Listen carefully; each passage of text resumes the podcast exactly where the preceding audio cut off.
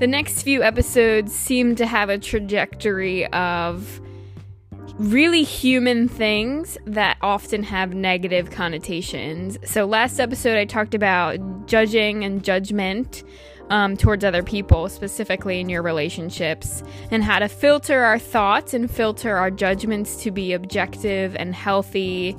Um, and how we should have judgments and what they should look like, and how Jesus taught us to do that. So, go check out that episode if you have not already. I'm going to take a stab at boundaries for this episode.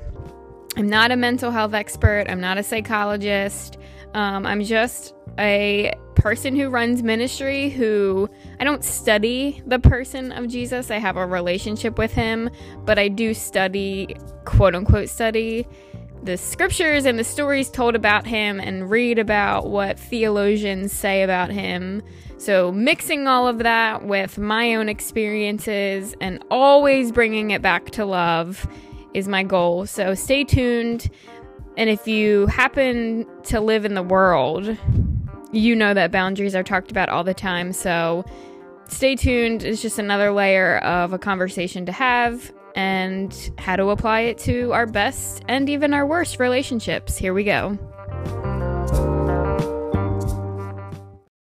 Two truths that you need to know that you might have never heard before. Number one, Jesus had boundaries.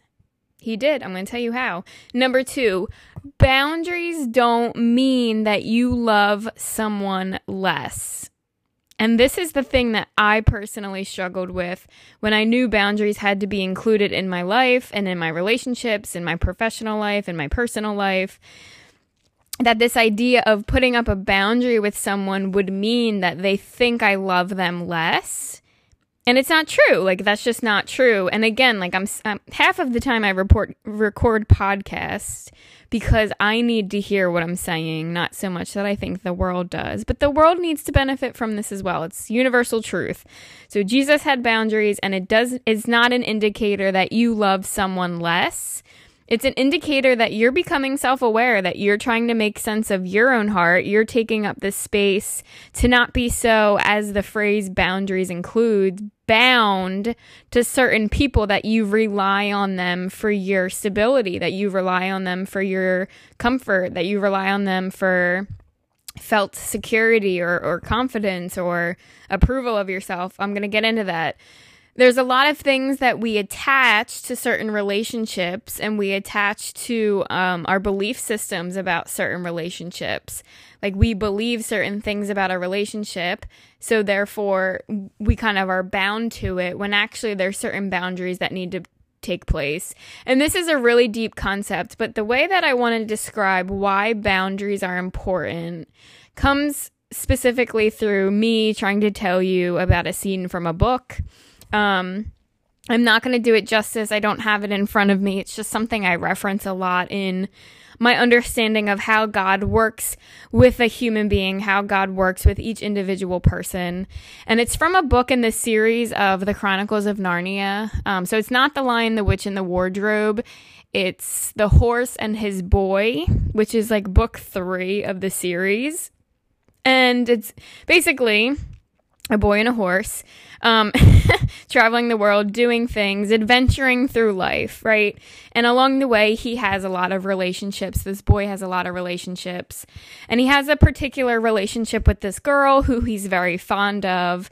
And at one point, he's in the dark forest and uh, whether the horse is there or not he's spent right like he's exhausted himself he's fatigued he's burnt out number one reason you might need boundaries in your life just to give yourself that space. Um, so he's just kind of spent, he's burnt out. And the great lion in the series of these books is called Aslan. And Aslan is supposed to represent God, if you didn't know. And the great lion has kind of been there throughout his journey, through his adventure and his sufferings and his trials and him going to battle and all of these things. And something that the boy doesn't realize is that the lion accompanying him is Aslan the Great. And it was in this dark moment when he spent and at his final whew, breaking point, that sigh of like, I've had enough, Aslan reveals himself as the supreme being, as who this boy knows is the supreme being. Like he knew a supreme being existed. He just didn't realize it was the lion who had been with him the whole time. And they run through this dialogue, and part of the dialogue, again, I'm not going to read it to you. It's just this idea where the boy's like, if you were there the whole time, then you were the one who did this for me and helped me win the victory. And that lion was like, yes, that was me. And then the boy was still saying all the things that he was like, wow, I didn't realize like you were the one who got me through this. You helped me through this. You made the way through this. And then he realizes, but you were also the one who made my friend suffer. And Aslan said, yes, that was me. And the boy's like, why? You know, that question of suffering. Like, why did you make someone I love have to go through that hard time? Why did why did you make that happen for them? And the response that Aslan gives, and this is what I should be quoting, but it was basically him saying, My job is to explain to you your life and your own heart it is my job to one on one explain her life to her. And it's this moment of this is how God is with us. Like God so loved the world that he gave his only son, but God deeply cares about the intimate and personal losses, movements, trajectories, relationships situations, everything about our heart is God peeling back another layer, showing us how His goodness showed up, even in the suffering, even in the circumstances. Because whether you go through an abundance of blessings or an abundance of suffering, there is an immense amount of healing that tells you who you are and who God is. And that's precisely, in my opinion, as, as someone who's more spiritual and religious than psycho- like psychology offers or a psychologist offers, that to me is worth everything. That it's not just a random coincidence, and that we as human beings are responsible to cultivate moments, seasons, and even maybe years of our life where we're uncovering who we are and who God is in the moments that we're living. Because here's what happens sometimes you spend a chunk of your life, and I'm thinking of like college and high school specifically, because they're both things that I've done. Like high school, you're so consumed by the school itself. Like, you want everyone to think of you a certain way. You want to be known by everyone. You probably are known by everyone, and everyone either knows your business or like knows about you and you're there's really no space you're not really by yourself at any point. and then when you go to college it's not that everyone knows you but like your core 5 to 10 maybe 15 friends that you interact with on the regular for these next four years, you're so bound to them. You're so almost like enmeshed to them. You become like them. Everything you do is with them and, and in them and through them, kind of thing. Um, so you just kind of like have this relationship with these people where there's no responsibility you're taking. You're just taking in everything about these relationships. And then eventually, when you are by yourself, you either panic because you don't know how to be alone or you're thinking about these really deeper issues, not issues, but these deeper concepts about who you are, what you want after this. And that's where I think a, a, synonym to the word boundaries is responsibility. Like, where are you taking responsibility for your heart? And that's why I love the faith. That's why I love Christianity. And if anyone ever told you that Christianity is about being perfect and it's about um, having a great life and making no mistakes. It's actually the opposite. It's recognizing how imperfect we are, how capable we are of sin, and then how destructive those sinful behaviors are, and how we have to take responsibility for ourselves. And this is the thing that gets warped when Jesus comes into it because we believe the taboo Christian definition of Christian love being Christ like is that we're responsible for other people. we are responsible to love people, but love is never a feeling. Love is not an emotional attachment. That's not freeing. We're responsible to each other, but not for each other. And there's a lot of scripture to back this up. And there's a lot of stories of St. Paul saying things like, um, each man bears his own load. Like you have your own life struggles. If you're going to try and carry someone else's struggles, you're going to burn out. You're responsible to be a prayerful person for that str- that struggling person to help them in any way that you can but it should never neglect the load that you're carrying especially if the load you're carrying needs immediate response and again like this idea of boundaries is to help people but don't do it for them. So we're in our boundaries, we're looking at other people and we're saying, I'm going to help you, but I'm not going to do it for you. And that's a really humbling lesson of even how God can be with us at times. Um, so but before I get into our responsibility towards other people, our responsibility toward ourselves. And there has been a lot of talk about this since the COVID pandemic. A lot of people are all about rest now and and what that means. But this is so scriptural. This is so biblical. This is Jesus has been telling us this since mainstream psychology has become so prominent.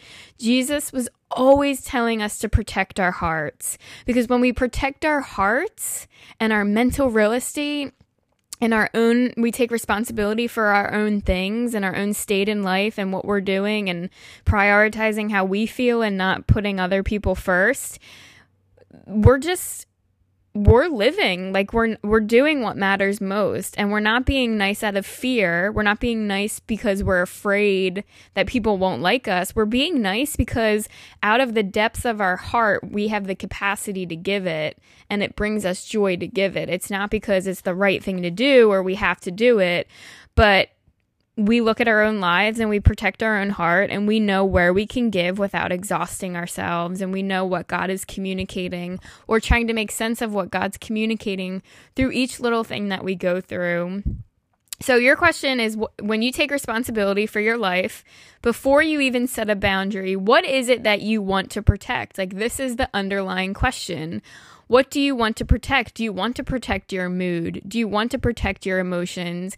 Do you want to protect your marriage or your relationship? Do you want to protect your space? You know, there's a lot of things in this world that are important to us and and oftentimes it comes down to these things of like not necessarily what makes you uncomfortable, but what is it in your life that makes you feel like you don't have the time to take responsibility for protecting and safeguarding what matters most to you?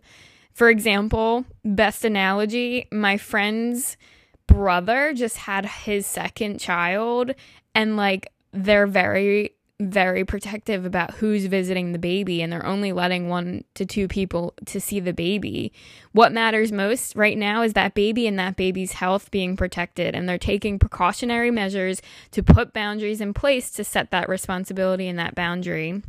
I had a friend of mine also put up a boundary with me and after a while, he like kind of apologized for it. And he's like, It doesn't mean that I don't care about you. And I was like, I don't know why you're so worried that I'm afraid, like, I'm offended, that you're afraid I'm offended by this. Like, have you never set up a boundary before? Like, I'm not concerned that, like, it makes me think that you think less of me it's the fact that you trust and respect yourself enough to do it. And that's what I see when I see people set a boundaries that they trust and respect themselves enough to do it. You are the owner. You are ultimately responsible. We have no time for the blame game. So you got to take care of your property line, take care of what protects you, what keeps you safe, and discover what's your property line. Where can people overstep and where can people understep? What is my boundary right now in this life? Like, am I focusing on certain things or certain relationships?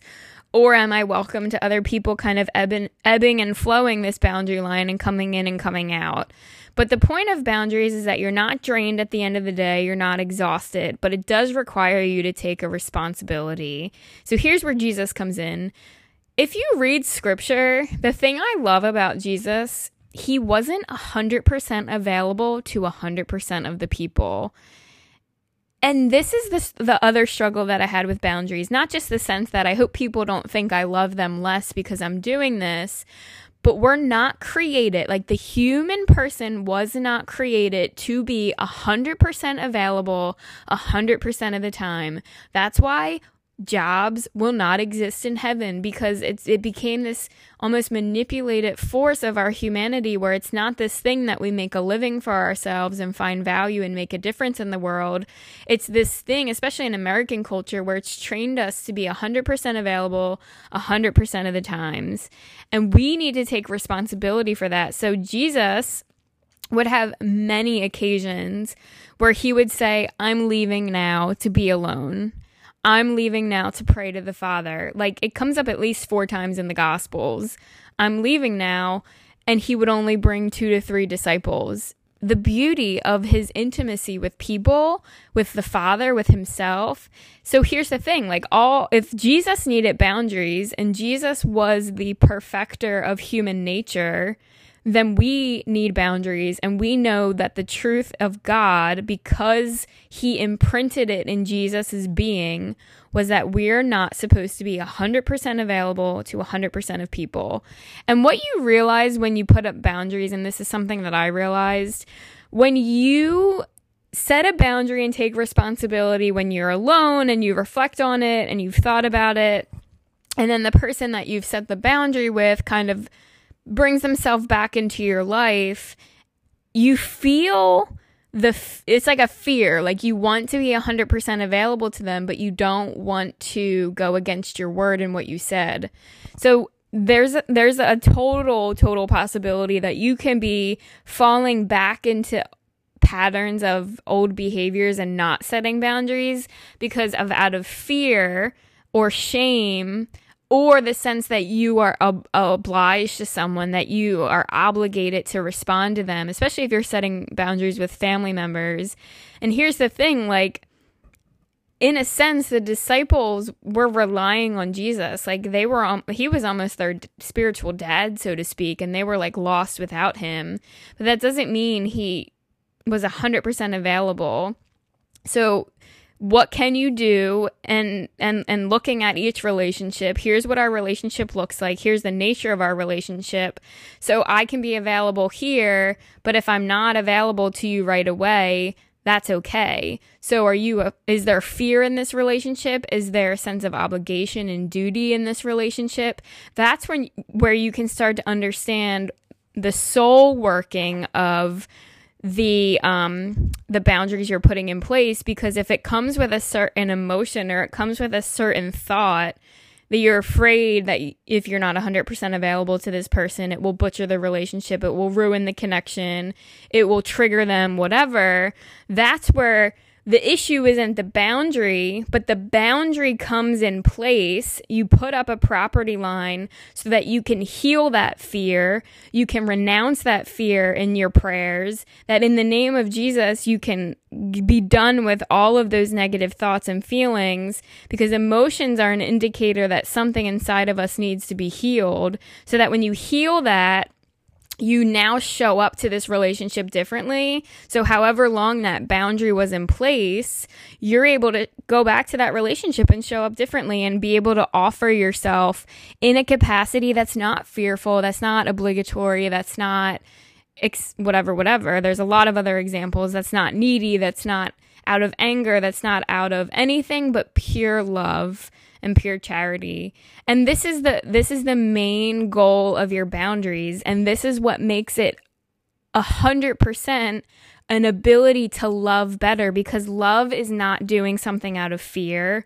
Love is not doing something out of obligation. It's the same thing with religion. If we go to church because we're afraid God thinks that we're not enough or we're de- like if there's a fear there, we're going to mass because we feel like it's an obligation in our life and we don't actually want to be there, that needs to be healed before you can even start going to mass and being open to what's going on. And and Jesus wants to address what's going on inside of you before he can change the physical circumstances. So again, boundaries are everything. They're mainly emotional, they're physical, they're sexual, they can even be spiritual.